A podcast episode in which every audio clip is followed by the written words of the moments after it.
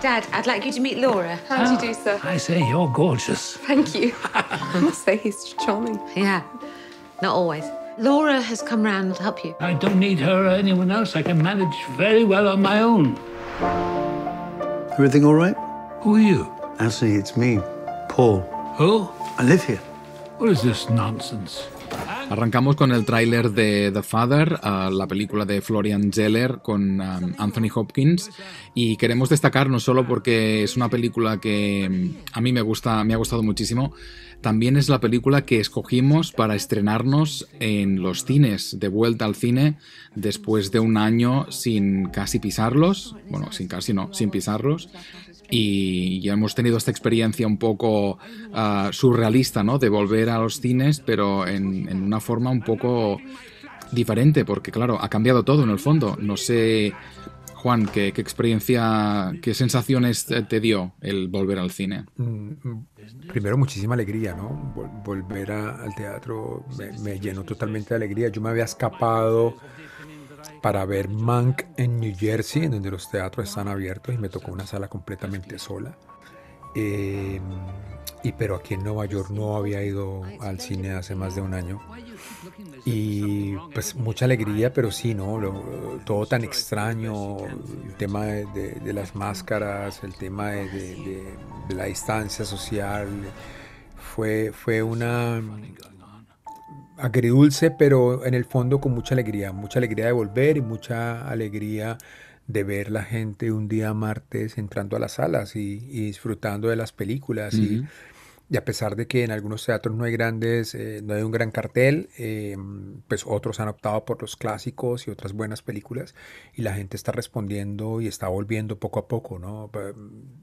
Hubo mucha incertidumbre durante la pandemia porque la gente se, se, acostumbró a ver películas online, a ver películas en casa, estrenos, festivales y, y demás. Pero yo creo que, que, el cine, es que lo han matado tantas veces al cine eh, sí. y, y, ahí está. O sea, yo creo que el cine sobrevive a cualquier cosa y va a sobrevivir a esta pandemia. Ya uh -huh. de que las salas se están abriendo otra vez es un, es un buen augurio y la gente está volviendo, está regresando. Y otra cosa que me impactó muchísimo, eh, antes de que entremos en, en detalles para hablar de, de, la película de Father, eh, otra cosa que me impactó muchísimo es que durante los trailers que vimos, eh, vimos el de Sound of Metal, el, y esa película ya pues la vimos en, en Amazon uh -huh. hace un tiempo ya. Y oye, qué diferencia. El sonido, es una, lo hablamos en su tiempo. Completamente. Digamos, sí. Esta película en cine debe ser una locura. Y solo con el tráiler yo me enloquecí. O sea, el sonido de la película, el ver la gran pantalla, una película eh, que tiene un diseño de sonido tan, tan brutal y verlo ahí en con todos sus decibeles, me, me encantó, uh -huh. eh, lo sentí ese tráiler con todo y eso como que me dijo de nuevo, no hay, no hay, no existe comparación, no hay, unas, no hay ninguna experiencia parecida a la sala cinematográfica, así tengas lo que tengas en tu casa, o sea, es que no existe, no, uh -huh. no lo hay y eso a mí eh, con ello ya de, me reactivó totalmente, me emocionó muchísimo. Vimos, me, incluso hasta me emocioné con otros trailers de, de mierda que pasaron ahí, de, de otras cosas. Que no me, sí, exacto. Pero, pero verlas en la gran pantalla ya es otra cosa, ya eso me, me, me gustó muchísimo. No sé si, si tuviste esa misma sensación. Sí, me pasó lo mismo y además lo curioso es que hablamos de The Father y Sound of Metal que son, creo, dos películas que intentan meterte en, en, el cuerpo de los, de los personajes, ¿no? Uno es este padre afectado por demencia y el otro es un chaval que está perdiendo, ¿no? Un, un, batería, que su vida es ser músico pegándole a la batería y que se está quedando sordo. O sea, y, y creo que precisamente eh, en esa sala es donde es más fácil pues meterte en, en esos, en esos personajes. Y, y, y sí, el, el, el tráiler pensé que estaba, bueno, madre mía, o sea, no sé si el sonido estaba hecho así adrede o, o no, pero realmente la diferencia era espectacular. Yo creo que, que, de pronto pongámosle un punto más para que la gente, la gente entienda y recuerde lo que es esta una sala de cine, que esto vibre, y creo que así lo, así lo, así lo sentimos y así uh -huh. lo vivimos. Y, y bueno, nuestro estreno en los teatros de vuelta a Nueva York fue un estreno agridulce. eh, porque bueno, nos tocó esta película que, que también nos, nos tocó muchísimo. A mí me revolvió todo esta película eh, por, por mi padre, que ya, que ya no está con, con nosotros. Y, y es, una, es una película que trata, eh, personificada por ese monstruo de la actuación que es Anthony Hopkins, pues el recorrido a ese infierno, a esa antesala de la muerte que es el Alzheimer. Y, es una película con un montaje eh, complejo, porque el montaje de esta película es como puzzle infinito en donde las fichas no cuadran y así lo que estamos viendo en la pantalla pues es, es, es la mente de este hombre, ¿no? Que, se, que va en contravía de muchas cosas, que se confunde, que se altera, que no entiende lo que pasa a su alrededor y es ese deterioro de su, de su mente, de, de, de la brillantez, porque era un hombre brillante el personaje que hacía eh, en la película. Y, y, ese deterioro pues nos, nos toca muchísimo porque nos ponemos totalmente en los zapatos de él, en la piel y es una película que estoy seguro le va a dar el, el Oscar a, a, Anthony Hopkins porque después del Silencio de los Inocentes creo que este es su, este es, es una, su, su, actuación más, más brillante. Yo creo que es una película muy inteligente por la forma que tiene de contar esa historia, porque podría haber sido muy fácilmente una película convencional. Hemos visto muchas películas uh, alrededor de estas enfermedades mentales y bueno, son películas que por supuesto por el tema que tratan y si están bien hechas pues te entran muchísimo. Pero a mí me sorprendió en muy positivo el hecho que ese despiste, ese desconcierto de no saber Um, ni quién eres tú, ni qué estás haciendo, ni a dónde ibas. Y, y, y, es que realmente entiendes tanto una persona que está en esa posición que me quedé, bueno, alucinado. O sea, son solo a los, no sé, los primeros minutos, ya la, la película da un giro que te permite ver hacia dónde va. Y a mí me, me, me fascinó. O sea, las emociones que me, me llevó esta película y un poco como, como, tú, ¿no? Yo también tengo una conexión personal. Mi padre precisamente sufre de esta misma uh, enfermedad y, y, vi muchas de sus cosas reflejadas en, la pantalla y entendí cosas de las que hace ahora, ¿no?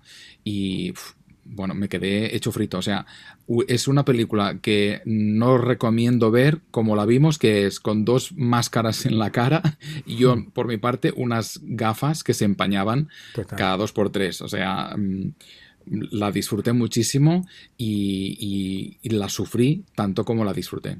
Además, ese montaje eh, del que hemos hablado, que es como ese puzzle de, en donde todas las fichas eh, están lejanas, en, uh -huh. en, donde no hay conexión, lo vivimos nosotros. O sea, eh, el director nos pone en sus zapatos, en, uh -huh. en la misma confusión. Y, y, compartimos esa confusión, ese desespero y esas ganas de, de entender qué está sucediendo dentro de la película. Eh, creo que ese es un gran logro y un dato interesante es que Florian Seller, que es el, el, que escribió esto como un play primero, después hizo la adaptación al guion y, y pues dirigió la película, escribió esto. Primera, encima. Sí, escribió esto para Anthony Hopkins. Hemos hablado de que algunos directores escriben películas para determinados actores. Pues él escribió esto para Anthony Hopkins. Le envió el script en el 2017 esperando por una respuesta y él eh, no adelantó ningún tema, o sea, ninguna preproducción, nada, hasta que él no aceptara. Y, y, él decía, si él no hubiese aceptado eh, este rol de esta película, yo la hubiera hecho en, en francés con otros actores, pero el actor para esta mm. película era Hopkins, fue escrita para él. Y mira el, el, trabajo tan impecable y tan impresionante de ese Hopkins ahí perdido totalmente que nos conmueve y nos duele tanto.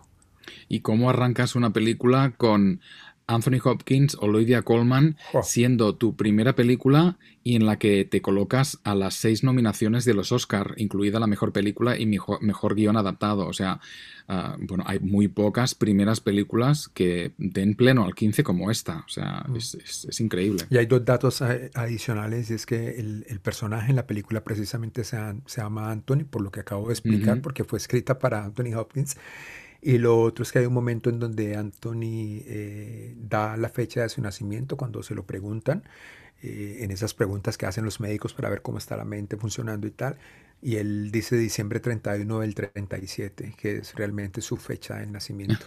Son pequeños detalles que, que, ustedes van a, van a ver en la película, eh, que no, no, tienen ningún spoiler, pero pues la, digamos que esta película eh, sabemos de qué va, es un tema del Alzheimer y, y de esa desconexión eh, que va llegando el ser humano cuando, cuando pierde su identidad, pero um, ese es el tema, el eje principal, pero es muy importante todo su contenido, cómo está contada, su montaje, eh, de verdad es, es una gran, gran película y por eso decía que es un agridulce ese regreso a las salas porque nos emocionó volver, pero también nos tocó esto en el alma y nos dejó un poco deshechos.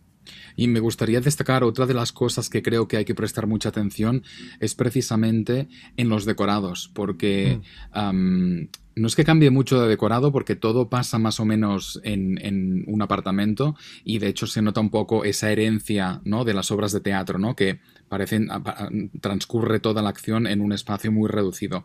Pero sí aparece otro escenario y si te fijas, la, distribución es exactamente igual. O sea, es otra referencia a esa especie de lío mental, ¿no? De no sabes eh, dónde te estás metiendo, si, ese, si este corredor te, te, lleva a esa puerta y esa puerta es la de no, tu casa, la de tu habitación, la de tu hospital, la del médico. O sea, uh, yo creo que si veis esta película, yo creo que no está de más prestar un poco de atención en, el entorno, porque juega con ese laberinto, ¿no? porque a veces no sabes la puerta donde conecta, y luego también en esa distribución que luego se replica en otro espacio. Y creo que es muy interesante. Y creo que juega mucho con la inteligencia de esta película. O sea que realmente mm, es algo, yo creo, formidable.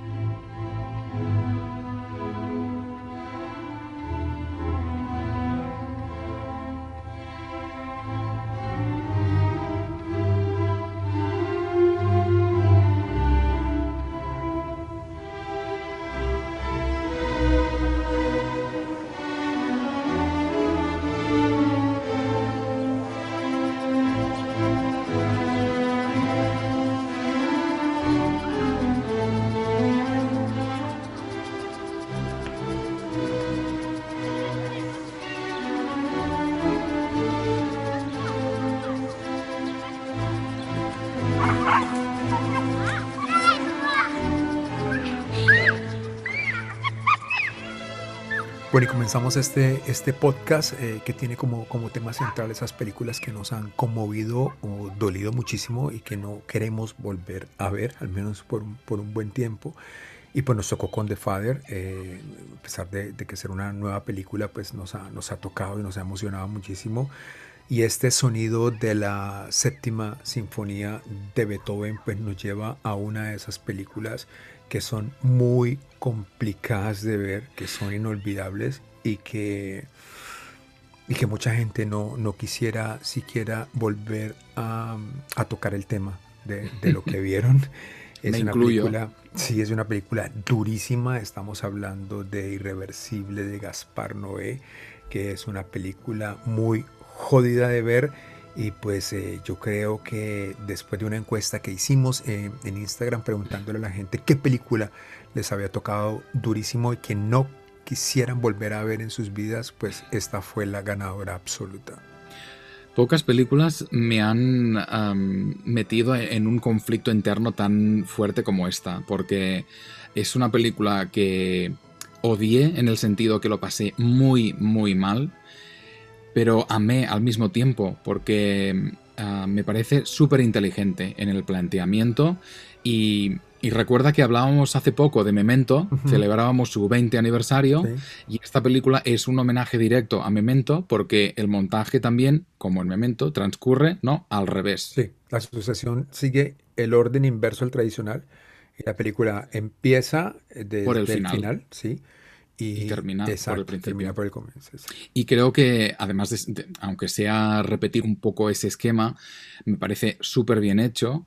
Um, me molestó mucho la violencia gráfica porque hay mucha violencia, o sea, hay dos escenas especialmente, una pasa al principio y es como ese tío le mete a palos con un extintor a la cara a un tío hasta que se la revienta. ah, y luego la violación de 10 minutos en, el- en- en un túnel, que además es, claro, como son 10 minutos casi continuos, o sea, estás ahí sufriendo con esa mujer que está siendo violada y te sientes con esa impotencia de no poder hacer nada y de ser solo testigo de lo que está ocurriendo. O sea, esas dos escenas ya es suficiente como para eh, salir huyendo del cine.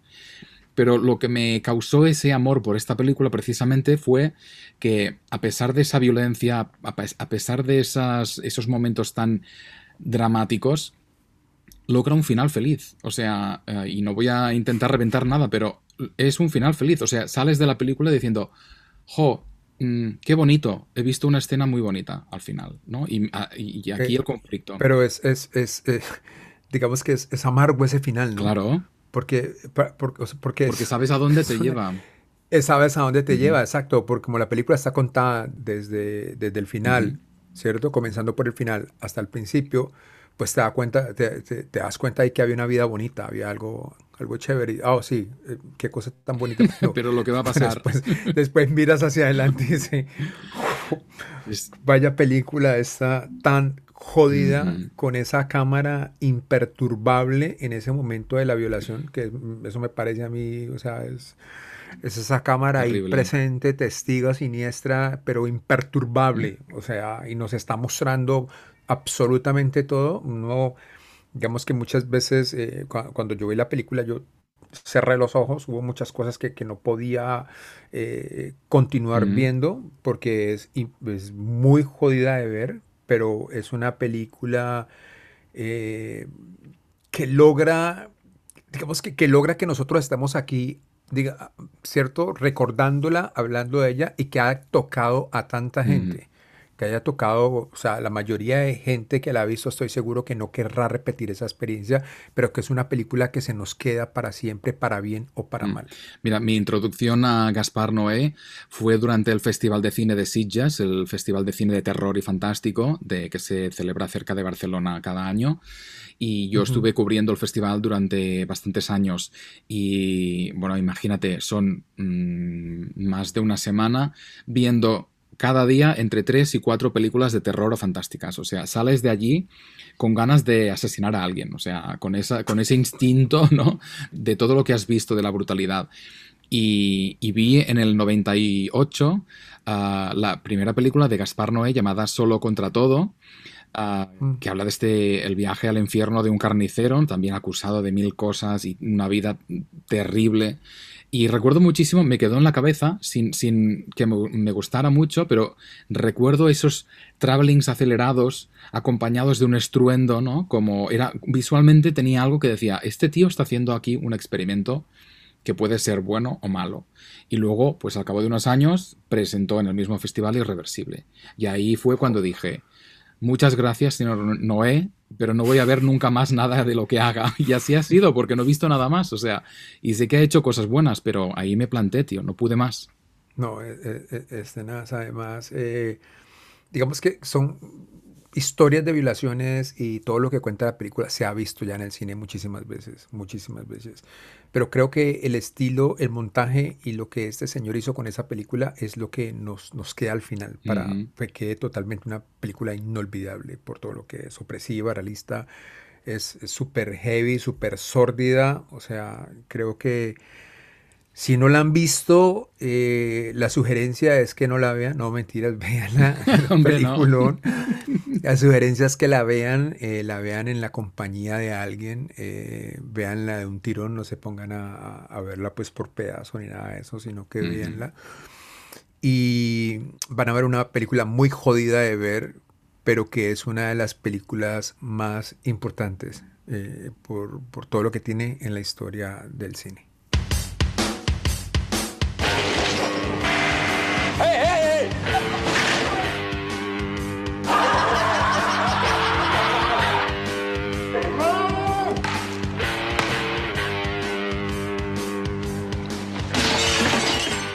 Y otra película que creo que hay que tener estómago para poder ver de principio a fin es ah, esta de el gran sádico que es Lars von Trier, Ah, a veces cuesta incluso elegir una película que no la que menos te abrume, pero yo me quedo con Los Idiotas, esta película del 1998 fue la segunda película del movimiento Dogma, que hemos hablado ya unas cuantas veces, la primera siendo uh, La celebración de Thomas Winterberg. Y, y bueno, es, una película que a mí me provocó muchísimo, uh, me sacudió como ninguna película ha conseguido hasta, hasta creo que hasta ahora. Y, y, creo que es precisamente la intención de, de Von Trier, uh, porque lo que presenta es precisamente un grupo de jóvenes que para eso, sacudir, provocar a la sociedad, uh, actúan como si fueran disminuidos psíquicos. Entonces, ya para empezar, mm, ¿no? La primer, el primer acto de incomodidad total, y es gente normal, entre comillas, que se hace pasar por gente enferma. O sea, algo ya que en, ¿no? en mis valores morales ya es algo que me, me, presenta un conflicto. Uh, y ellos lo hacen pues precisamente para expresar su creatividad, ¿no? Dicen que así no hay limitaciones, eh, quieren vivir sin inhibiciones y van un, un poco en contra de estas convenciones sociales. Pero claro, en ese momento en el que uh, ¿no? entran en restaurantes y montan esos caos porque hay una persona que parece que está enferma, pero en realidad sabes que no lo está, a mí me, creó un conflicto moral muy, muy, muy bestia. O sea, lo pasé muy mal y mi sensación iba de sentirme ofendido a sentirme indignado y a sentirme muy triste también por, se, por cómo reaccionaría yo en esas situaciones, ¿no? Porque son situaciones que hemos vivido de alguna forma y en las que nos hemos sentido muy incómodos, ¿no? Y es esa incomodidad de algo que no es como nosotros. Y es precisamente esa incomodidad lo que buscaba el movimiento también, ¿no? Era unos, unos guiones muy crudos eh, que buscan precisamente esto, eh, evocar y que a nosotros nos confrontemos con nosotros mismos y que nos veamos reflejados en la pantalla y que la sociedad se vea reflejada en la pantalla. Mm. Joder, estamos muy mal, o sea, estamos en, en la mierda eh, como seres humanos y creo que eso lo logran perfectamente. La película algo para destacar, la película fue escrito, como lo, ya lo dijiste anteriormente, como parte del Dogma 95 del manifiesto, y fue escrita solo cuatro días.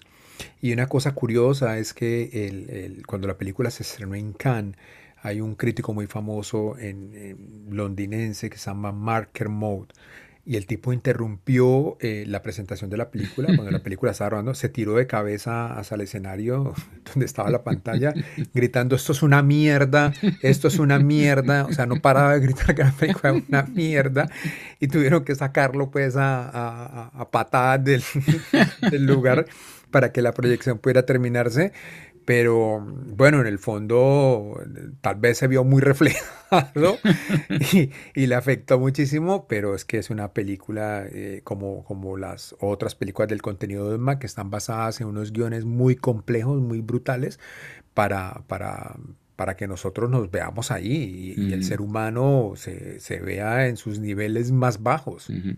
De ahí que le dé el valor que le doy, ¿no? En el sentido de decir, es una buena película porque realmente te lleva pues a reflexionar sobre muchas cosas sí. y es lo que agradeces de, de, del cine. Pero claro, mm, de unas maneras que a mí me crearon realmente ¿no? un, casi un, un, un desmayo en, en, el cine. Y, y, además porque esta película um, de Lars von Trier en el fondo forma parte de una trilogía mm. que se inventó llamada Corazones de Oro y que tiene como heroínas ¿no? de protagonistas que representa que mantienen su, la pureza de su corazón a pesar de todo lo que les sucede. Y creo que su, son mejores ejemplos Rompiendo las olas, la película que hizo dos años antes, y Bailar en la oscuridad, protagonizada por Björk, oh. que hizo unos años después pero ahí mete ese Los Idiotas, que además es quizá más pura en el sentido dogma, porque realmente se nota que está sea, solo está el esqueleto, no hay nada, no hay artificios del cine.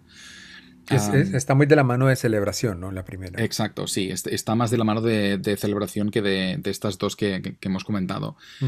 Pero bueno, eh, Lars von Trier tiene ese interés de, de, mostrarte, ¿no? Desnudarte en lo que es el ser humano y de, de tirarte en cara muchas de las cosas que quizá no quieras ver. Purple in the morning, blue in the afternoon, orange in the evening. There's my three meals, Mr. Smarty Pants. And green at night. Just like that. One, two, three, four.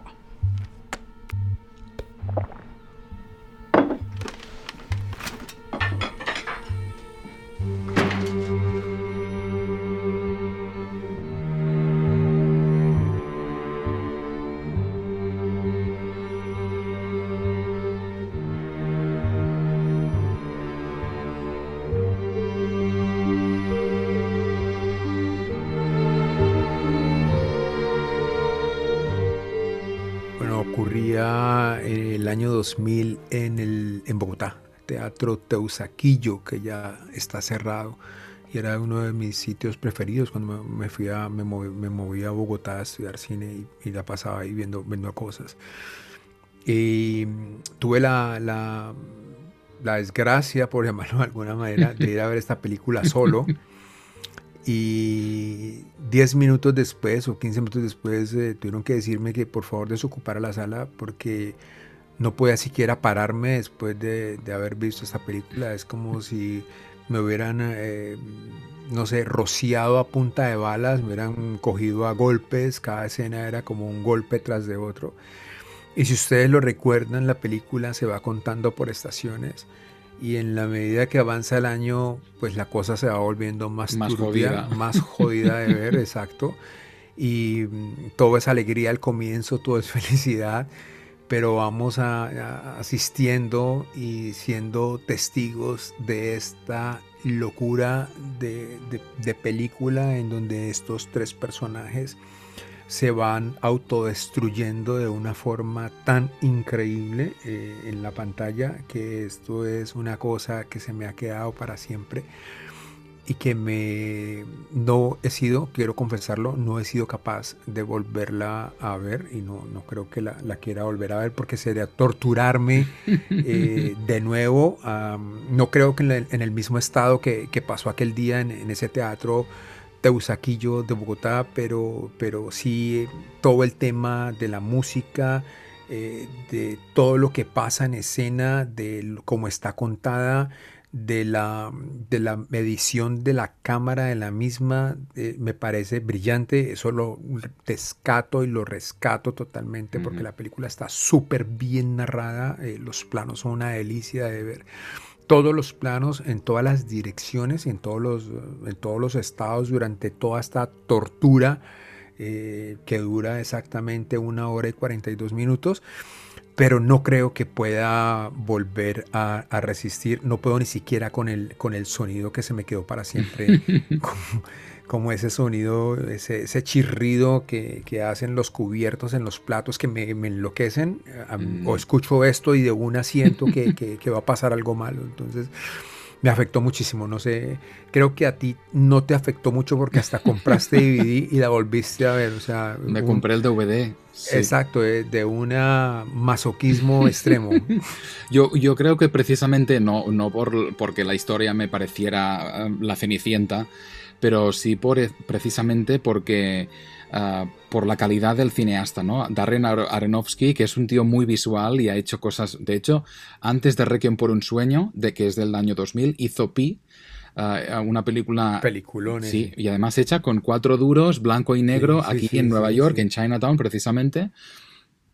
Y donde ya apuntan muchos de esos elementos, ¿no? Lo que dices tú del montaje así picado, hay esas secuencias de, mon- de montaje picado, especialmente cuando los protagonistas, tanto los de Pi como los de Requiem, ah, toman pastillas, ¿no? Esa mujer, ah, Ellen Barstein, que está adicta a esas pastillas para adelgazar y se las va tomando así como si fueran caramelos, pues eh, visualmente hay muchas, muchos paralelismos. Y, y fíjate lo del montaje picado, que esta película tiene 2.000 planos, que es más del doble de los planos que suele tener una película de la misma duración. Para que os hagáis una idea de cómo de picado es este montaje, porque hay, hay escenas que duran 5 segundos y llevan como 20 planos. O sea, es, yo creo que visualmente es brillante y te doy la razón con los efectos de sonido, que además es algo que Aronofsky ha hablado bastantes veces. Le gusta ah, jugar mucho con el sonido y muchos de los efectos de sonido que ah, escuchamos durante la película están amplificados y te dan esa incomodidad y decías tú precisamente el caso de los platos, de, los cubiertos, hay esa escena que está Jennifer Connelly, ah, ¿no? Mm, que le pide un favor a un tío que básicamente le pide dinero para, ¿no? Mm, a cambio de follar y está comiendo ah, de su plato, se escucha ese, babeo, ese masticar y luego como ah, está golpeando los, los, platos con el cubierto, con, con, el, vaso. o sea, es algo que es, incomoda muchísimo. Igual te pasa desapercibido, pero es el efecto directo de jugar como ha hecho con estos efectos. Y mira que hay un momento dentro de la película, no sé si lo recuerdas, cuando Ellen Bernstein estaba en un, en un monólogo durísimo acerca de lo que es sentirse vieja. Eh, el cinematógrafo Matthew LeBock accidentalmente como que dejó, dejó la cámara correr y ella se fue de cuadro y, y, y, la, y no, no, no, no alcanzó a, a, tomar todo lo que, lo que estaba buscando Aronofsky. Y cuando él le preguntó que por qué había dejado, digamos que, que no siguió la secuencia, no la siguió a ella, el, resulta que el cinematógrafo había estado llorando en esa escena, no pudo, no pudo aguantar, se conmovió con lo que estaba viendo de Ellen y, y, pues al final esa escena es la que queda. Esa, esa escena fue la que eh, quedó en, el, en, el, en, el, en, la edición final de, de la película. Pero son, son, son datos que, que, me parecen como, como importantes porque son detalles que, de lo que está compuesto el cine, ¿no? A veces esos, esos, esos momentos tan imprevistos, tan, que, que, que salen de un momento tan emocional, mira, eh, nos regalan una, una, una cosa inolvidable. y, y, otra cosa que creo que es esencial de esta película, y lo has comentado tú también, es la banda sonora, la música de Clint oh. Mansell, que es uh, el compositor con quien ha trabajado Aronofsky mm, a lo largo de toda su filmografía. Y el tema que hemos escuchado al iniciar este, este segmento de, para hablar de esta película es el, un tema famoso. Lo habréis escuchado millones de veces porque se hizo tan famoso que está en muchísimos trailers, está en otras películas, está en videojuegos. Es, es una joya esta, esta banda sonora y creo que es, es parte de, esta obra genial e insoportable de Aronofsky.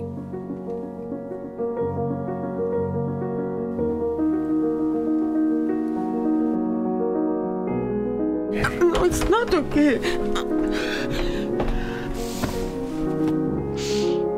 ¿Qué pasa? Y uno de vosotros uh, por las redes sociales nos ha uh, sugerido otra de esas películas bastante uh, difíciles de volver a ver. Y es, es una película de Michael Haneke, este director austríaco que en 2012 hizo Amour, una película que llegó a los Oscars y que tengo que decir que mm, te podría decir que su filmografía entera es algo que no puedo repetir, o sea, jamás. Porque habla de una parejita de, viejitos que vive sola allí en, París y cómo uh, ¿no? la mujer tiene un pequeño ataque y queda prácticamente inválida y no y ese amor que empuja al marido pues a cuidarla con mimo y a que no deje esa casa y a estar juntos hasta el final y es, es, una película muy bonita porque realmente ese amor del que habla el título es real y lo ves está plasmado pero no esconde la tragedia que es llegar a un final tan amargo no y, y bueno en el fondo pues eh, lo que decimos algunas veces Juan que mmm, cuando miras hacia adelante de lo que te espera, te jode muchísimo pensar que cómo llegarás, en, qué, en qué condiciones. Y, y, esta película te lo hace reflexionar un poco. Es verdad, y además mira que en estos días hemos, bueno, nos vimos el agente topo. Uh -huh. eh, nos vimos, eh, recordamos un poquito a Oso y vimos Tokyo Story. Uh -huh. Y, y, terminamos con, con The Father esta semana en los cines. Sí. Y es un poco lo que el cine también nos, nos confronta eh, con, estas películas que, acabamos de nombrar. Y Amor es un, es, un, es un caso de ellos. Y sabes que me pasa algo muy curioso. Después tuve la oportunidad de ver un, documental que se llama Profesión Director, Michael Haneke, que se rodó cuando él estaba uh, rodando precisamente esta película Amor. Y hay una escena en ese, en ese documental que se me quedó para siempre y es que está, cuando están rodando una escena en donde él, él, está, él está, mm, el esposo, el viejito, está tratando de que Emanuel Riva reaccione, no sé si la recuerdas, uh -huh. con, con, unas cachetadas. Sí. Eh, corta, cortan la, la escena y se sigue rodando y, y la cámara de este, de este documentalista se posa sobre Emanuel, quien está llorando realmente, ¿no? Y, y está di- diciéndose a sí misma, yo por qué putas acepté trabajar con este señor, yo odio a este señor, eh, mire cómo estoy aquí, vuelta una mierda, eh, tan mal, la estoy pasando terrible. Y, y yo, pero fui tonta a aceptar trabajar con este señor, o sea, odio, lo odiaba, pero esas relaciones que se forman tan viscerales en un set y sobre todo con una película tan fuerte co- como esta, ¿no? Y y una película que creo que como actriz ella, lo mismo como con Anthony Hopkins y, y el personaje de- del padre, eh, creo que tiene que ser muy difícil distanciarte. En el fondo estás hablando de gente que es como tú, ¿no? Ha llegado a, a esa edad y muchas, muchas de las cosas por las que están pasando ah, las puedes entender mm, tan bien como que quizá te han pasado a ti o lo has visto muy, muy, muy de cerca. O sea que imagínate, si para nosotros ya es un trauma ser testigos de esto, imagínate a, a los actores tener que dramatizarlo. O sea, mm, tiene que ser demencial. Look, I told you I don't want you all coming up here to see me. I don't care what you tell me, okay? I'm trying to get through this and you're just making it harder. You think you're the only one doing time, Derek? You think I'm not in here with you? He was his mother's hope, He's gone.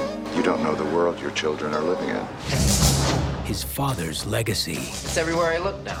What? This affirmative black shit. The white man marches on! See this? That means not welcome. And his brother's hero. I trust you, Derek.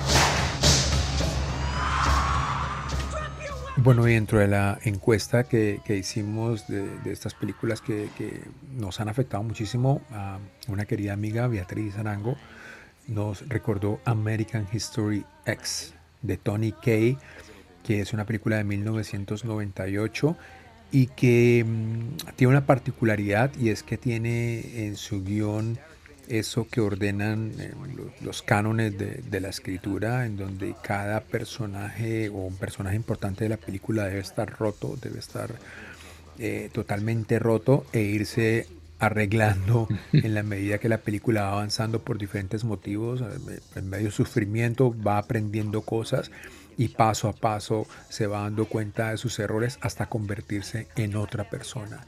Y, y esa película tiene precisamente eso, protagonizada por Edward Norton y tiene una escena que para mí, eh, y me imagino que también para Beatriz es inolvidable en medio de todas las cosas que tiene, y esa escena en donde este hombre, por la que este hombre va a la cárcel, eh, ocurre en la calle, eh, es una pelea en donde este hombre que es un racista consumado, es de esos personajes que, que también son muy actuales eh, por lo que estamos viendo en los Estados Unidos, que es un, es un país muy dividido, es un país que tiene una división muy profunda entre republicanos y demócratas, y esa división eh, se acrecentó, se creció por en los, en los cuatro años nefastos que acabamos de terminar con este presidente que tuvimos. Y, este país tan dividido tiene personajes como este, esos personajes de, que, creen en la mayoría blanca y que tienen unos ideales tan, tan controversiales.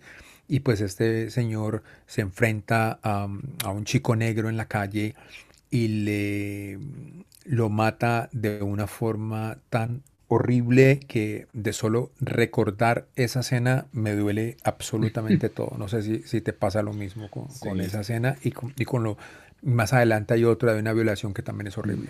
Sí, es de esos momentos, ah, y mira que yo intento ver todo, o sea, aunque lo pase mal, y a veces me escondo detrás de mis manos, pero lo veo todo, pero ahí sí que tuve que apartar mi mirada porque es un momento brutal, muy, muy violento, y, y- y es curioso porque es una película que en el fondo lo que hace es denunciar, ¿no? esos hechos, ¿no? Y, en, en resumidas cuentas, la película te cuenta que no se nace racista, sino que es el entorno que te convierte en un Claro. racista. Y es algo que creo que es muy bonito, es un mensaje que creo que tendría que estar impregnado en nuestra sociedad, porque el gran problema no es el cómo eres, sino es cómo quiere la gente que seas tú. Y, y es curioso porque tuve un momento así de, de- de- shock total viendo el documental, que seguro que lo recuerdas tú, un documental que fue a los Oscars el año 2012, The Act of Killing. No sé si lo recuerdas, el de Joshua Oppenheimer. Sí, tuve la oportunidad de llevarlo a, Colombia. es un documental increíble ah, que relata básicamente el triste genocidio en Indonesia de los años 60 y esos verdugos de Sukarno que perseguían a comunistas y simpatizantes. Y lo gracioso, entre comillas, de este documental es cómo el Joshua Oppenheimer buscaba los, ¿no? los que habían sometido a la gente a esas torturas y a esas muertes y les hacían recrear como si fuera un teatrillo esas muertes. Y recuerdo perfectamente uno de estos personajes que decía haber visto esta película y haber hecho precisamente esto, ¿no? Haber matado a una persona haciéndole exactamente lo que salía en esta película. Y ahí es donde te das cuenta de, lo peligroso que es ciertas cosas, porque yo creo que ah, consumimos cine y lo, lo, vemos bien, lo filtramos bien y sabemos qué es lo que estamos viendo, pero hay gente que no lo hace así. Y entonces, ah, algo que debería ser una denuncia, algo que te tendría que servir a ti para mejorar o incluso cuestionarte un poco lo que ves, lo que haces. Lo adoptan para hacer daño. Para hacer daño. Y a mí eso me, realmente me dejó mucho, muy mal cuerpo. O sea, entre el documental, lo que relata y la escena de, American History X, o sea, me quedé ahí hecho un batiburrillo de, de tristeza. Y es que cuando se fomentan esa clase de divisiones, cuando se fomenta el odio, cuando se fomenta eh, una supremacía blanca que no existe, cuando se fomentan tantas cosas que van en contra de una realidad que estamos viviendo, en donde el mundo, eh, de, por esta conectividad que tenemos, debería estar más unido, trabajando en pro del mismo planeta para que para que podamos salvarlo de esta contaminación, de todo lo que está pasando con el global warming y, y muchas cosas más, pues no, vamos a, un camino de, de, autodestrucción por todo lo que está, por todo lo que estamos viviendo. Y como lo decía anteriormente, cuando se fomenta ese odio y ese racismo, pues las cosas no nos pueden llevar a, diferentes lugares. Recuerdo um, cuando hablaste ahora acerca de, mucha gente que toma, que toma imágenes y escenas de, de, películas que deberían confrontarnos, eh, las toma como personales para hacer daño. Eh, recuerdo el día que fui a ver la trilogía de, de Nolan, de Batman, cuando se estrenó la, la, tercera parte y última. Y, estábamos en un teatro viéndola y esa misma noche pues alguien vestido de Batman mató no sé cuántos jóvenes dentro de un teatro, que es una de las matanzas más atroces que, Aurora, se, han, vivido en, los Colorado. la matanza Aurora. Entonces, eh, sí, desafortunadamente estas cosas suceden y pues ya sería tema para otro podcast.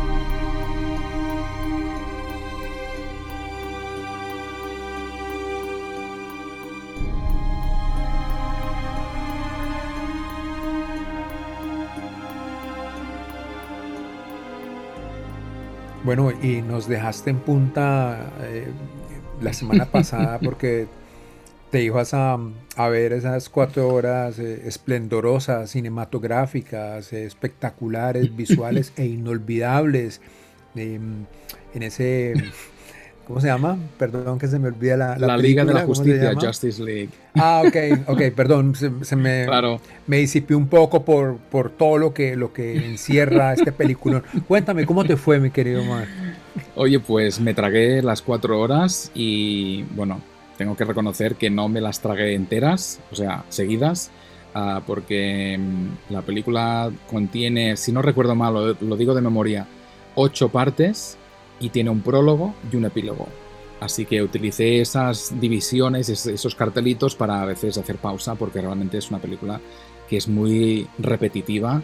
Ah, creo que es, es, es una mejora en, en, lo que había sido la versión que hizo Josh Whedon hace un par o tres de años y celebro que Zack Snyder haya tenido esa ¿no? oportunidad de poder um, ofrecernos su visión, pero mi sensación fue que era injustificablemente larga, no tiene por qué durar cuatro horas y básicamente te das cuenta que está hecha al servicio de los fans, o sea, no viene a añadir espectadores, sino va a buscar a la gente que sabe que le va a gustar para darles lo que más, más gustan. Y esto te das mm, cuenta especialmente al final porque el epílogo contiene esas escenas que generalmente en películas normales y que tienen continuación ofrecen pistas de lo que viene, pero esta película termina aquí, es un cul-de-sac, esta película no va a tener continuación. Y nos ofrece un, batiburrillo de, escenas que son completamente innecesarias porque no, van a ningún sitio y lo que van es a, generar esa alegría, esa explosión de entusiasmo de los fans. O sea que, bueno, me pareció interesante ah, y mira, para cerrarlo con la temática que hemos empezado en, este programa, no la voy a volver a ver. Pero por diferentes razones. porque es una mierda. Exactamente. y con este repaso de Mar del DC Comics nos despedimos por esta semana. Eh, vamos a, venir con otros temas. Se nos vienen cosas muy chéveres porque ya estamos volviendo a los teatros, entonces vamos a, comentar la actualidad de lo que, de lo que vamos a ver y, se nos vienen algunos festivales. Se nos viene el Festival de Berlín, vamos a tener invitados especiales, cosa que me emociona muchísimo con los amigos de la Berlinale.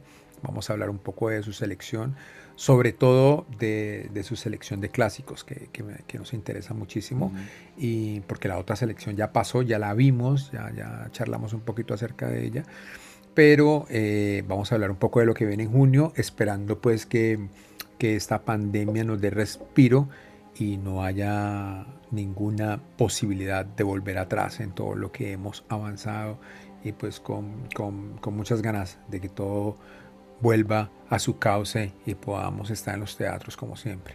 Y no olvidéis que si nos queréis hacer llegar cualquier sugerencia, comentario, si queréis recomendarnos cualquier película o si queréis añadir a esta lista de películas que no queréis volver a ver, lo podéis hacer a través de las redes sociales. Nos encontraréis en Sala 7, en Twitter, Instagram e incluso por Gmail si nos queréis enviar un email.